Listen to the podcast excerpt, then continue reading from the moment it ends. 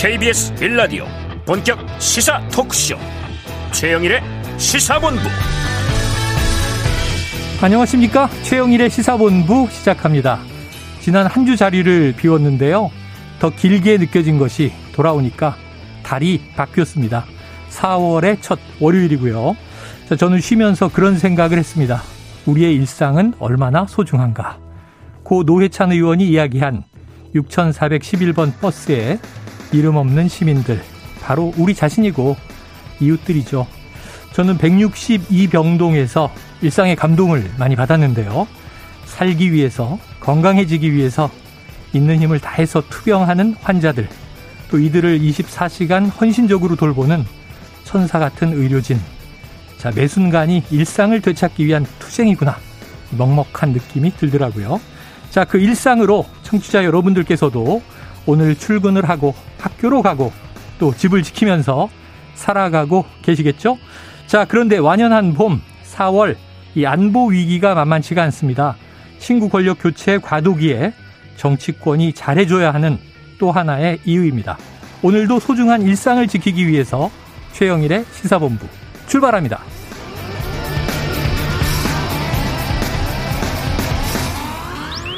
네, 1부에는요, 오늘의 핵심 뉴스를 한입에 정리해드리는 한입뉴스 코너 기다리고 있고요. 2부에는 주간 이 슈 먼데이 준비되어 있습니다. 자, 특집 20분 인터뷰. BTS와 그래미 시상식의 악연 조금 전 속보가 들어왔는데 우리는 낭보를 기대했는데 비보가 들어왔죠. 이 김영대 대중음악 평론가를 모셔서 심층적으로 왜 이런 것인지 분석해 보겠습니다. 자, 청취율 조사 기간이 다가왔습니다. 정치에 선거가 있다면 라디오에는 청취율 조사가 있습니다. 자, 여러분의 점심 시간을 책임지는 최영일의 시사본부를 잘 듣고 있다 답변해 주시면 큰 힘이 되겠습니다. 한 입에 쏙 들어가는 뉴스와 찰떡궁합인 디저트송 신청 기다리고 있으니까요. 어, 오늘 뉴스에 어울리는 노래가 있으면 문자 샵 9730으로 자유롭게 보내주시기 바랍니다. 청취율 조사 기간에 선정되신 분께는 원 플러스 원 커피 쿠폰을 보내드립니다. 짧은 문자 50원, 긴 문자 100원입니다. 최영일의 시사본부 한입뉴스. 네, 오늘의 핵심 뉴스 한입에 정리해드리죠. 한입뉴스 박정호 오마이뉴스 기자 헬마우스 임경빈 작가 나와 계십니다. 어서 오세요. 안녕하십니까. 어유 두 분 뭐 지난주 에 너무 잘하시더라고요. 아, 아 그랬나요? 저는 조금 이게 섭섭한 티가 날 줄 알았는데 적당히 좀 조절을 하려고 하는데 아유 조절이 안 돼. 그만 그게 조절이 안 됐나 봅니다. 그러니까 울면서 방송했었습니다. 사실 네네네. 지난주에. 청취자분들은 다 알고 계시죠. 자, 일단 오늘, 오늘 이제 네. 그래미 그 심사위원들 아! 규탄하고 시작합니다. 네네 규탄하시죠. 규탄, 진짜 네. 뭡니까? 아 이게 사실 이제 버터로 예, 후보에 오른 건데 네네. 지난해에 예, 빌보드 싱글 차트에서 1위만 10주를 했거든요. 그렇죠. 그리고 굉장히 좀 어, BTS 입장에서는 한번 좀 제대로 한번 해보자라는 야심찬 프로젝트로 추진했던 예. 건데 이렇게 또 외면을 받을 거라고는 예상을 못해서 네. 결국 또 이제 미국 주류 음악 중심의 이 그 틀에서 벗어나지 못한 거 아니냐 우리는. 글로벌로 벗어났는데 네. 미국은 아직도 팝송은 우리 서구 문화다 이렇게 그렇죠. 착각을 하고 있는 음. 것인지 혹시 박 기자님은 어떤 느낌이셨어요? 글쎄요. 아, 저 이제 발음을 어, 버러 말고 어. 버터로 그냥 해야 될 것 같아요. 요즘 버터? 계속 기자 버러 이렇게 했었는데 네. 좀 화가 나고요. 이 유리 천장이 아직까지 깨지지 않고 있다 이런 생각이 듭니다. 네네네. 계속해서. 그 버터, 버터는 또 열심히 들어야 되겠죠. 자, 우리가 BTS를 사랑하는 만큼 기회는 더 다가올 것이다 생각을 해보고 오늘 이 김영대 평론가가 마지막에 나오니까 아주 심층 분석을 해보도록 하겠습니다. 자, 첫 번째 이슈는요. 어, 주말에 윤석열 당선자가 드디어 총리 후보자 지명을 했군요. 그렇습니다. 어제 오후에 기자회견을 열고 음. 어, 한덕수 이 총리 후보자 함께 이 회견장에 서서 어, 윤석열 당선인이 한 총리 후보자를 지명을 했는데요. 네. 사실 뭐 그동안 계속해서 이 하마평에 올랐던 한덕수 후보자기 때문에 음, 그렇게 뭐 언론에서 놀라거나 어, 이변은 기자들이? 깜짝 놀라서 막 타전을 막 빨리 하거나 이런 건 네네네. 아니었고 예상이 됐던 상황이고요. 사실 윤 당선인의 부족함을 상쇄할 수 있는 그런 경제 분야의 전문성 이게 좀 중요하게 보였고 그다음에 또 한 가지가 안보 얘기를 많이 했었어요. 음. 뭐 경제 안보 뭐 두 개 수레바퀴 이런 얘기를 했었는데 예, 한덕수 후보자 같은 경우는 뭐 주미대사도 역임했고 음. 외교통상부 통상교섭본부장 또 경제협력 개발부 OECD 대사 등을 지내면서 외교 통상 분야의 잔뼈도 국수입니다. 네. 이런 것들이 반영이 됐다라고 볼 수가 있겠고요. 사실 우리가 저희가 뭐 통합형 총리냐 뭐 무슨 형 총리냐 하마평 하면서 뭐 김한길 위원장 얘기도 네네. 하고 박주선 위원장 얘기도 하고 여러 인사들을 얘기했었는데 초반부터 한덕수 후보자를 점찍고 있었다라는 얘기는 계속 나오고 음. 있어요. 그리고 결국 뭐 샌드위치 회동을 통해서 3시간 동안 여러 얘기를 나누면서 이렇게 낙점을 했다라고 얘기하고 있는데 이런 경제적, 안보적 어, 그런 경력, 음. 경험 음. 여기가 더해서 인사청문회를 통과할 그런 후보자가 되겠느냐 네, 네. 이것도 중요한 하나의 어. 예, 쟁점 중의 하나였는데 한덕수 전 총리는 고향이 전북 전주라서 네네. 이런 고향 아, 이 어떻게 보면 민주당에서 네 민주당에서 그리고 함부로 좀 반대할 수가 없는 그런 인사 아니냐 음. 그리고 노무현 정부 때도 마지막 아, 이 총리까지 했으니까 그렇죠. 그 전에 뭐 경제부총리도 했으니까 네. 여러 면에서 민주당에서 무턱대고 반대하기 어려울 것이다 아. 인사청문회가 좀 쉽게 넘어갈 수 있는 거다라는 생각합니다. 임 작가님 보시기에 아까 잠깐 이제 운만 띄워주셨는데 음. 박 기자님이 그럼 과연 무슨 형 총리의 타입입니까? 맞습니다. 저 박 기자님께서는 이제 통합정 네. 총리니 무슨 총리니 뭐 네네네. 이제 무슨 형의 총리라는 얘기들 사실 항상 붙이는데 이번 한덕수 후보자 같은 경우는 굳이 이제 평을 하자면 음. 인사청문회형 총리다. 아이고. 이렇게 말씀을 드릴 네. 수가 있을 것 같습니다. 너무 단, 단기적으로 보시는 거 아니에요? 대체적인 분석이 일단 그런 네. 것 같아요. 네. 아마 이제 고심을 여러 측면으로 했지만 두 개 축, 그러니까 네. 이제 인사청문회를 무난하게 총괄을 해서 네. 어, 초대 총리로서 이제 이 연착륙을 할 수 있게 하는 게 가장 좀 중요하게 고려된 예, 요소라는 거는 음. 언론에서도 대체적으로 평가를 하는 것 같고요. 물론 어, 다른 한 측면에서는 안정감을 주기 위한 것. 음. 왜냐하면 이제 일단 그, 저, 당선자 본인 자체가 어, 이제 뭐 정치를 시작한 지 얼마 안 되는 신인이기 때문에 그러다 보니까 상대적으로 국정 운영 경험이 많은 한덕수 음. 총리를 이제 앉혀서 음. 전반적으로 국정에 있어서 안정감을 기하고 싶다. 이제 이런 의지 정도가 음. 보입니다. 근데 보완 이제 카드다. 어, 그렇습니다. 근데 이제 뭐 비판적으로 보는 분들은 이제 가장 좀 문제 삼는 것이 어, 국정 운영 철학을 반영하는 게 이 인사에 있어서는 중요한 요소고 음. 어, 첫 번째 총리라면 그게 이제 좀 드러나야 될 텐데 네네네. 한덕수라는 캐릭터를 가져왔을 때는 그게 잘 안 보인다. 너무 그러니까, 무난하다? 그렇습니다. 음. 그러니까 기존 정부에서 여러 자리를 거쳤다는 것도 중요하지만, 어, 소위 말하는 이제 진보 보수 정부를 가리지 않고, 예, 예. 어, 모든 정부를 거의 다 거쳐간, 박근혜 정부까지도 뭐 넓게 보면 무역협회장을 지낸 것까지 하면, 음.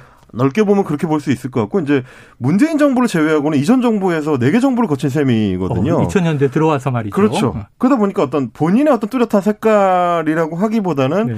예, 뭐 성공한 관료형에 조금 더 가깝지 않느냐. 아, 이런 네. 평가가 있고요. 또 하나는 워낙 또 고령입니다. 만 나이로 지금 우리 73세인데 어, 음. 어 이제 윤석열 당선자 같은 경우는 후보 시절부터도 좀 젊은 청와대, 젊은 내각, 뭐 새로운 어떤 혁신적인 음. 이미지 뭐 이런 거를 이제 정부에 이제 반영을 해보겠다고 계속 이제 주장을 해왔었는데 첫 카드가 73세 고령에 그것도 15년 전에 이미 총리를 지냈던 어, 음. 후보자를 다시 이제 불러오는 거라면 어, 언론 입장에서 이제 과연 이제 어떤 방향성을 좀 짚어야 될지 그래요.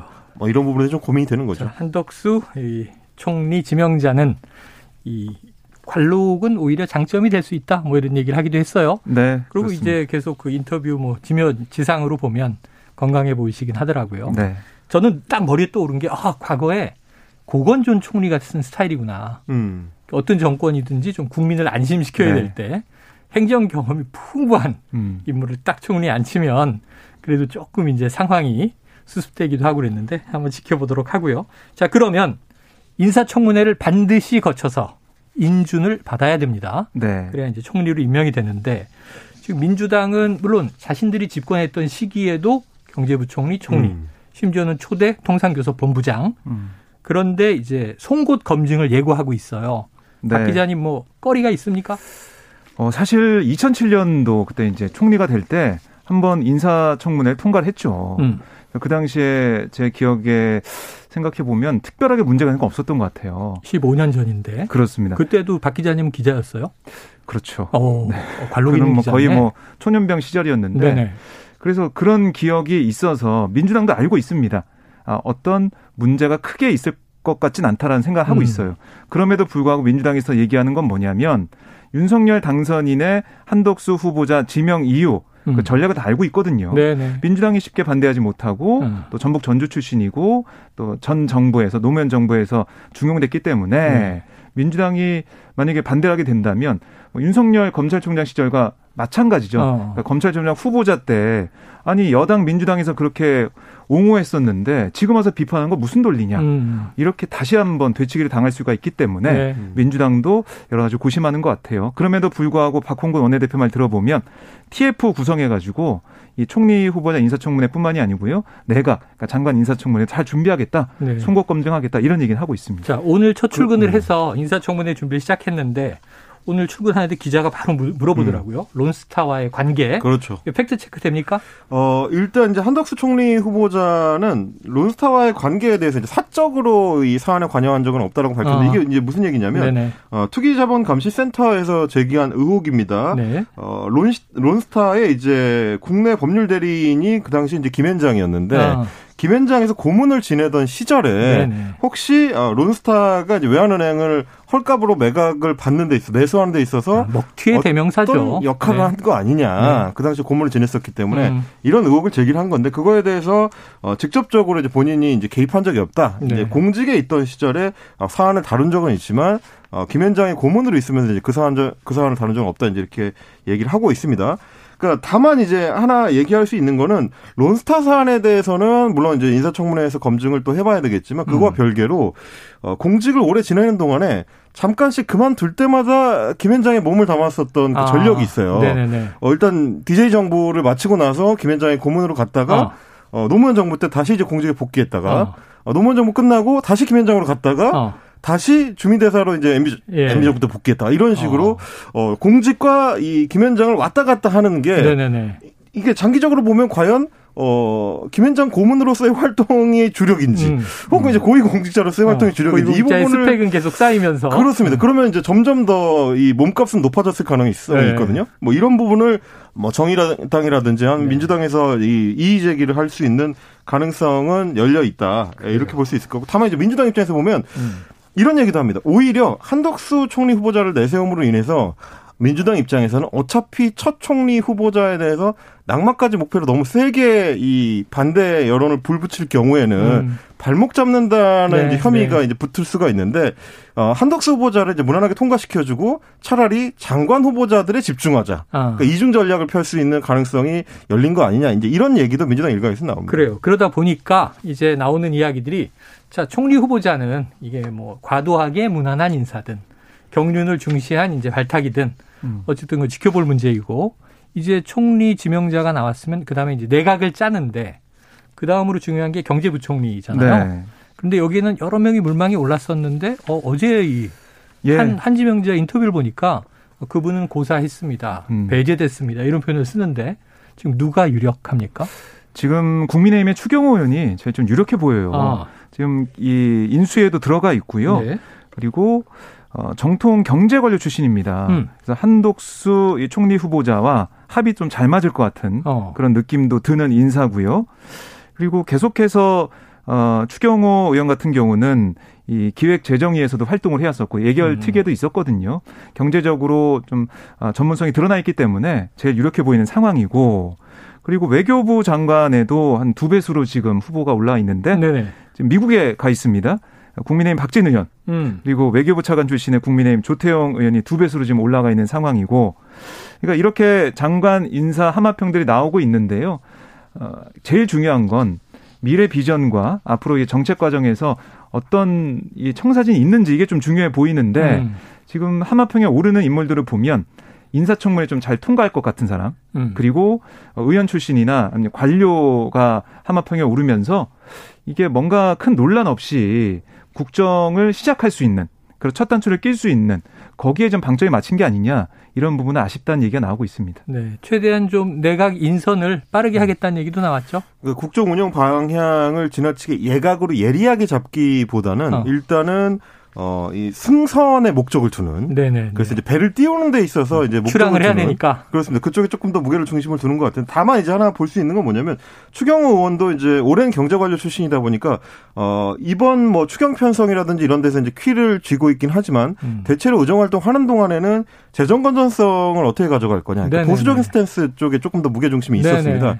근데 이제 어 한 총리 후보자 같은 경우도 예, 취임 아 저 후보자 지명 일성 중에 하나가 음. 재정 건전성을 확보하는 음, 뭐 문제다. 4대 국정 기조에 들어 있더라고요. 그렇습니다. 이제 그랬던 만큼 아마도 서로 이제 합을 맞추는 데 있어서는 음. 추경호 의원 쪽이 조금 더 유리하지 않을까 뭐 그렇게 보이긴 합니다. 재정 건전성의 수호자는 현 홍남기 부총리 아닌가요? 그렇습니다. 그 홍남기 네. 부총리의 모습이 그대로 이어지는 게 아니냐 네네. 이런 얘기도 있어요. 근데 그렇게 네. 되면은 윤석열 당선인이 얘기했던 50조 아. 어, 이 이걸 통해서 소상공인 자영업자들 지원하겠다고 했는데 뭐 당장 이 국가가 빚을 내지 않으면은 그만큼 돈을 만들 수가 없잖아요. 네. 이럴 때 좀 충돌하는 게 아니겠느냐 이런 얘기도 나오고 있습니다. 알겠습니다. 이것도 짧게 한번 짚어보죠. 어쨌든 지난주 월요일에 어 이제 당선인 윤석열 당선인의 당선 19일 만에 뭐 역대 가장 늦게 현직 대통령과 당선인이 회동을 했죠. 만찬 네. 회동을 했는데 그때는 뭐 이제 어떤 얘기가 나왔는지는 이렇게 구체적으로 공개되지 않았습니다만 그 집무실 예비비 그 집무실 용산으로 이전하는 또는 이제 지금 통이동을 계속 쓰는 그 사이에는 네. 예비비 실무 협의가 마무리 단계다. 어느 정도로 윤곽이 드러났나요? 지금 나오는 얘기는 31일부터 실무 협의를 진행해 가지고 다 이제 합의가 됐다. 어. 그래서 예비비 통과만 앞두고 있다 이런 네네. 얘기가 나오고 있어요. 결국 예비비 승인은 국무회의에서 하기 때문에 네. 내일 국무회가 잡혀 있거든요. 어. 내일 안건으로 올라가느냐 마느냐 이 부분이 중요해 보이는데 어제까지만 해도 안건으로는 올라가지 않았다는 얘기가 나오고 있어요. 예. 그래서 결국 어, 이 문재인 정부 그러니까 청와대에서 이 예비비를 꼼꼼히 봤을 때 네. 살펴본다고 하지 않았습니까? 검토해 봤을 때 뭐 이 4월에 진행되는 한미 연합 훈련이나 아니면 안보 상황에 있어서 영향을 안 주는 쪽으로 예비비를 지출할 수 있는지 음. 최종적으로 보는 것 같습니다. 네, 네. 결국 496억이라고 윤상 윤당선인 쪽에서는 얘기를 하면서 욕을 했었는데 다는 반영이 안 될 것 같고요. 많이 반영돼도 300억 정도. 음. 그러니까 합참 관련된 아, 이 비용은 좀 빠지지 않겠냐. 국방부의 합참 건물 이전 네네. 비용은 좀 빠지고 나서 처리되지 않겠냐 얘기 나오고 있습니다. 그거는 김은혜 이제 당선인 대변인의 음. 입장만 해도 한 1,200억 원 정도 된다. 네. 추가됐던 얘기니까.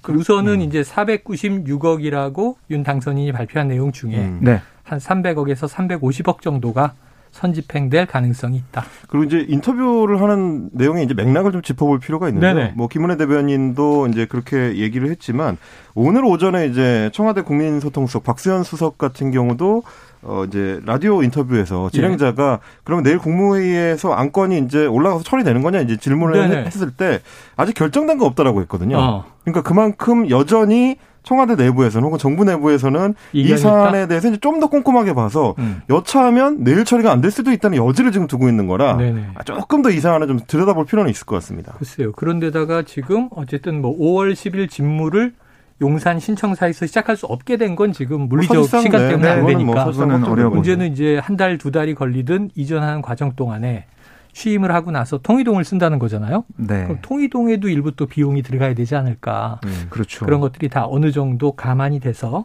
합산이 됐는지 국민들은 궁금해할 것 같습니다. 한번 지켜보도록 하고요. 야 드디어 자, 드디어 영부인 예정자죠. 김건희 여사 이 공개 활동 개시를 검토하고 있다. 이런 보도가 나왔습니까? 네, 지금 김건희 여사 측 인사들이 언론에다 한 얘기를 보면은 어, 이 대통령 배우자로서 우리 사회에 기여하는 방안을 고민하고 있다. 음. 그리고 공개 활동을 하게 된다면 그 우리 사회에 기여하는 방안에 초점을 맞춘 공개 활동일 거다. 음. 이런 얘기를 하고 있어요. 근데 정확히 언제부터 공개 활동한다. 뭐 어디서 한다. 이건 안 나오고 있거든요. 네네. 그런데 이렇게 공개 활동이 주목받는 이유가 바로 어, 김건희 여사의 이 공개 활동 개시보다는 이 사적으로 찍힌 사진이 오늘 언론에 아, 많이 보도가 되고 네네네. 있습니다. 서초동 자택 앞에서 어, 이 경호를 맡고 있는 경찰 특공대 폭발물 탐지견을 안고 있는 아, 그런 모습 네네네. 이런 것들 지금 보도가 되고 있거든요. 예. 네, 뭐 후드티를 입고 그다음에 청치마 차림으로 안경을 네. 쓰고 있는 이런 사진이 보도가 되면서 어 그러면은 언론에 이렇게 사진이 나오는 상황이면 공개 활동도 임박한 거 아니겠느냐 네. 이런 관측이 나오고 있는 겁니다. 자, 집 밖으로 나왔다가 우연히 찍힌 겁니까? 하나의 어. 좀 이미지 행보입니까? 뭐 이제 실제 사정은 어떤지는 뭐 물어봐야 알 수 있을 텐데 어, 사진의 이제 구도라든지 음. 어, 이제 맥락을 봤을 때는 우연히 찍힌 사진은 아닌 것 같습니다. 네네. 그러니까 뭐 누가 보더라도 이제 사진을 찍고 있는 사람이 굉장히 좀 김건희 여사하고 이제 친숙한 관계일 아. 걸로 예상이 되는 뭐 옆에 견, 경찰분이 찍어준 구도는 아닌 것 같고 네네.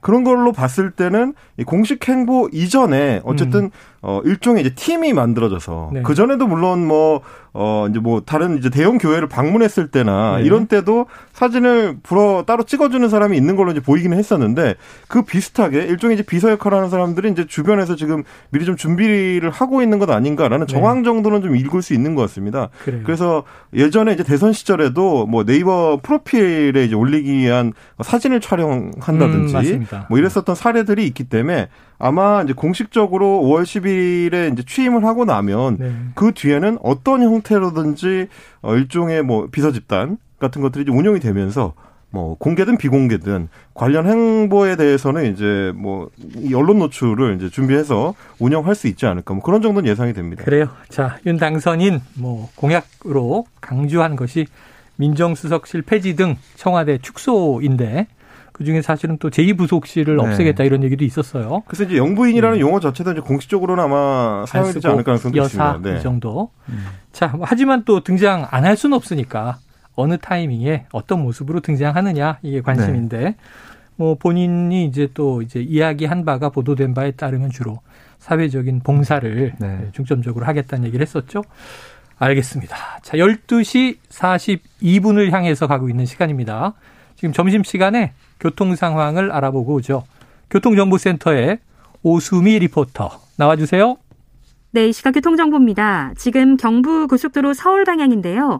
남이 분기점 진출로 1차로에서 승용차와 소형 화물차 간의 추돌 사고가 발생했습니다. 처리가 한창 진행되고 있고요. 지장을 받아 밀리고 있습니다.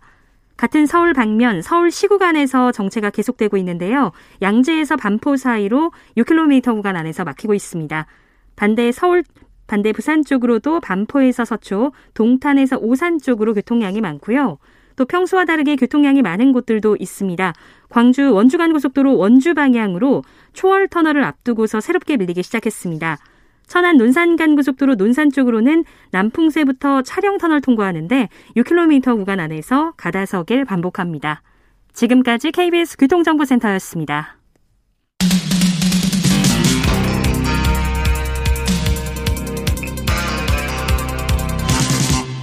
최영일의 시사본부. 네, 대선 끝난 지 얼마 됐다고 또 선거 시즌이구나 이렇게 느끼는 게 오늘만 해도 제가 문자 메시지를 몇 개 받았어요. 다 여야 정치인 분들인데 음. 개인적으로 안면 없는 분들이에요. 네. 어떻게 알고 제가 사는 지역도 아니에요. 먼데 네. 어디 뭐 시장 출마합니다. 지사 출마합니다. 막 이런 뭐 선언, 뭐 발표 나오는데 자 선거는 선거인 것 같습니다. 5월 10일을 기점으로 여야가 공수교대를 하고 그러면 또 바로 이제 6일 지방선거전으로 돌입을 하게 되는데 그렇죠. 이미 시작은 됐죠. 네. 지금 송영길 민주당 전 대표 출사표를 던졌는데 네. 민주당 내에서 친명 대 비명 이건 친 이재명 대 비 이재명이라는 얘기겠죠. 네. 파열음이 나오고 있다. 정말 나오고 있습니까? 예, 그러니까 찬반이 좀 엇갈리고 있어요. 네네. 그러니까 이 송 전 대표가 지난 1일 서울시로 거주지를 옮겼습니다. 송파로 갔는데 네네. 거기서 이제 자리를 잡고 서울시장 출마의 뜻을 밝히니까 사실 서울 지역 민주당 의원들은 이 지난 1일 송 대표의 출마 선언 전에 음. 모여서 한 20명 정도 모였다고 해요. 모여가지고 네. 안 된다. 아. 반대한다. 이런 입장을 모으기도 했고 반면에 이송전 대표의 출마를 응원하는 쪽에서는 음. 아니 이번에 독배를 마신 거다. 이 어려운 선거에 음. 오세훈 시장과 맞설 수 있는 그런 인사 필요하지 않냐. 그래서 어쩔 수 없이 나온 건데 왜 그렇게 비판하고 반대를 하느냐. 어. 이렇게 맞서고 있는 상황이에요. 결국 이런 싸움이 내부 싸움이 언제까지 갈지 이게 좀 봐야 될 것 같은데 밖에서 볼 때는 좋지 않아 보이죠. 정리가 돼야 될 것 같은데 네. 오늘도 우상호 의원 같은 경우가 라디오에 나와서 아니 송영길 대표가 전 대표가 출마 선언을 하면서 결국 당의 여러 카드를 무산시켰다. 음. 이런 얘기를 했어요. 아니 당 지도부가 외부인을 구해오나 안 구해나 충분히 지켜본 다음에 결정을 해야지. 어. 이렇게 하면서 전직 대표가 나오는데 누가 오겠냐. 이런 얘기를 했고 아하. 또 이렇게 되면서 이낙연 전 대표 같은 경우도 소영길 대표가 나오겠다는 판에 한참 후배와 무슨 경선하겠냐. 음. 이낙연 카드도 무산됐다. 이렇게 비판하고 있는 모습을 보이고 있습니다. 그래요. 그런데 이게 이제 친 이재명, 비 이재명의 파열음이다 이렇게 말씀드렸는데 조금 제가 지금 이야기를 듣다가 어 이거는 독특하다 한 게 서울 지역의 네. 민주당 의원들은 다수가 반대 기류다. 그렇습니다. 그러니까 어. 그게 어떤 걸 의미하냐면 소영길 전 대표가 나와서 서울시장 선거도 중요합니다. 네. 근데 구청장 선거랑 아. 시의회 그다음에 아. 구의회 선거 다 있어요. 그러니까 광역도 있지만 기초도 있고. 예, 그러니까 이게 이 서울 지역구 국회의원 민심뿐만이 아니라 생각뿐만이 네네. 아니라 밑에 밑바닥에서 아, 음. 아, 소영길 전 대표는 안 된다 이런 얘기가 있는 거예요. 어. 그게 반영되고 있는 상황인데 소영길 전 대표는 아니 내가 추대되는 것도 아니다. 음. 어, 우리가 경선해서 네. 정정당당히 붙자 붙어보자. 판단을 받아보자 이런 얘기를 하고 있는 거예요. 우상호 의원과 송영길 전 대표는 절친인데 절친이죠. 우상호 의원은 반대 이제 입장에 선 것 같습니다. 그런데 한편 애초에 먼저 지금 출마 의사를 좀 고심했던 박주민 의원 출마하나요? 박주민 의원이 일단 이제 출마를 준비 중이다라는 얘기 나온 지는 뭐 한 달이 지금 넘었고요. 그쯤 된 것 같아요. 어, 조만간 이제 발표를 할 거다라는 얘기까지는 나오고 있는데 음. 오늘 오전에 이제 BBS 라디오 인터뷰에서는 네. 어, 조만간 예, 마무리를 해서 결정을 내릴 수 있을 것 같다. 막바지 고민 중이다. 이제 이렇게 음. 밝힌 상태고 역시 마찬가지로 송영길 대표 전 대표의 서울시장 출마에 대해서는 좀 비판적인 입장을 밝힐 수밖에 없었습니다. 그래서 차출론에 대해서 서울 지역 의원들이 반대하는 기류가 있다. 뭐 이런 부분을 이야기를 했고 어, 이게 이제 특별한 이유가 없이 복귀하겠다라는 얘기하는 게 이게 음. 이해가 안 된다. 이제 이런 입장을 밝히기도 아하. 했습니다. 그러니까 앞서도 이제 친명대 뭐 비명이라고 말씀을 해 주셨지만 사실은 그보다는 조금 더 복잡한 어떤 기류가 있는 것이 네. 어, 우상호 전, 어, 우상호 의원 지금 좀 전에 얘기해 주신 것처럼 예. 어, 이제 같은 대학 동기 동창 출신이고 네네네. 40년 지기인데 네. 이게 단순히 이제 우상호 같은 경우는 뭐 비명이라고 분류하기도 좀 어렵고요. 네네. 네, 그런 차원에서 이제 반대하는 목소리도 있고 어, 김민석 의원처럼 어. 86의 이제 대표 주자 중에 한 명이죠. 그렇죠. 김민석 의원 같은 경우는 근데 이제 송영길 대표에 대해서 본인이 지난 대선 때 86 용태론을 주창을 하면서 네네. 어, 국회의원에 더 이상 이제 출마하지 않겠다라고 음. 선언을 했으면 그 뒤에 이제 기조가 이어질 수 있게 해야 되는데 본인이 다시 복귀를 해버리면 아, 번복이 됐다. 그런 내세웠던 명분은 어디로 가는 거냐 이제 예. 이런 얘기를 하는 목소리도 있고 이게 좀 복잡한 게 그래서 서울 지역의 국회의원들 같으면 어, 대체로는 2020년 총선 시기에 대체로 이제 친문 성향으로 분류되던 국회의원들이 많습니다. 음. 그러다 보니까 바로 직전에 원내대표 선거에서 어, 친 이재명계로 이제 분류가 되는 박홍근 원내대표가 당선이 됐고 네. 굳이 따지자면 그, 그 당시에 이제 양 진영 사이, 양 개파 사이의 대결에서 한 번 이제 진 셈이거든요. 음. 그러다 보니까 이번 이제 서울시장 후보를 둘러싸고도 밀리면 안 된다는 정사가 어느 정도는 이제 어. 발동이 되는 것 같아요. 네네. 8월에 이제 전당대회를 또 앞두고 있기 때문에 그래서 내부의 어떤 개파적인 갈등과 동시에 이 명분을 둘러싼 그 내부의 고민들 네. 이게 지금 서울시장을 기점으로 해서 좀 다 모이고 있다. 그래요. 갈등의 양상이 좀 복잡하다. 이제 음, 이렇게 보셔야 될 것 같습니다. 정치가 뭐 작용 반작용의 과정이긴 한데 저는 한 가지가 궁금합니다. 국민을 위한 결정이냐? 네. 뭐 출마든 불출마든 음. 혹은 경선이든 뭐 전략공천이든 과연 그 지역 주민들의 삶을 어떻게 낫게 하기 위해서 이 인물이 최고라는 건지 왜냐하면 심판은 이제 주민들이 하는 거니까요. 네. 자, 이번에는 조만간 여당이 될 야당 국민의힘으로 가보면 이게 보수의 심장부가 역시 대구 우리가 이렇게 이야기를 하는데 네. 국민의힘 소속 아닙니다만 유영아 변호사가 음. 지금 대구시장 출마를 선언을 한 거죠? 그렇습니다. 아, 그리고 눈에 띄는 부분이 바로 네. 박근혜 전 대통령이 후원회장을 맡기로 했습니다. 어, 네네. 뭐 이것만 해도 이게 어떤 파장이 있을지 참 궁금해요. 그러니까요. 그러니까 박근혜 전 대통령의 정치적 영향력이 뭐 살아 있을지, 음. 뭐 그게 얼마나 어, 변동이 있을지를 이번 대구시장 선거를 통해서 볼수 있을 것 같아요. 적어도 또 대구에서는 그렇습니다. 그러니까 유영하 변호사가 한 5년 동안 박근혜 전 대통령 곁을 지켜왔잖아요. 네, 그렇죠. 그래서 박근혜 전 대통령이 선거에 나오지 않더라도 물론 어, 이 경, 아, 그 선거 과정에서 정말로 뭔가 아, 선거 유세를 하거나 음. 그렇게 한다면 파장이 커질 것 같기도 한데 아직까지는 직접 나설 생각은 없다라고 얘기하고 있고 후원회장 예, 맡는다고 했는데 예. 그럼에도 불구하고 이 박심이 유영아 변호사에게 있다는 것만으로도 어떤 파장을 줄지 좀 봐야 될 것 같고요.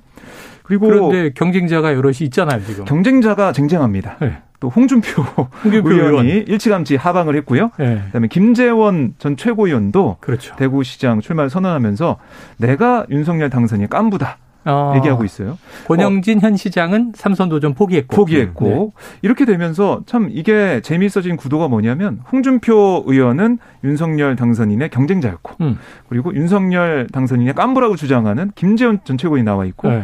또이 박심희 뒤에 그렇죠. 있는 예. 어, 유영하 변호사 나와 있어서 아마 이 지금 이번 지방선거 여러 뭐 수도권이 중심을 잡고 관심을 받고 있지만 대구시장 선거가 또 재밌지 않을까 생각이 네. 듭니다. 그래서 유영하 변호사는 김재원 최고위원이 단일화를 제안한다면 거절은 하지 않겠다. 네. 어떤 속뜻이 담겨 있습니까? 어 아마도 제 생각에는 예, 제한할 가능성이 별로 없기 때문에 하는 얘기가 아닐까 싶긴 한데 일단 통 크게 답을 그렇습니다. 해놓고 김전 최고위원 같은 경우는 예. 이제 워낙에 오래 대구시장 관련해 가지고 이야기를 음. 좀 해왔었기 때문에 뭐 단숨에 이제 그런 일이 벌어질 것 같지는 않고요. 일단 그렇고 그리고 박정호 기자님께서 정리해 주신 대로 좀 이게 세 갈래로 좀 갈라지고 있는 셈인데 네. 홍준표 의원 같은 경우는 본인이 이제 대구시장을 발판으로 해서 이제 그 다음 스텝을 이제 준비하는 거고 음. 김재원 최고 같은 경우는 사실은 원조 친박 출신의 박근혜 정부에서 이제 여러 요직을 거쳤었는데 네. 이번 대선을 거치면서 윤석열 후보 쪽으로 이제 급격하게 이제 기울어진 그런 인사다 보니까 네.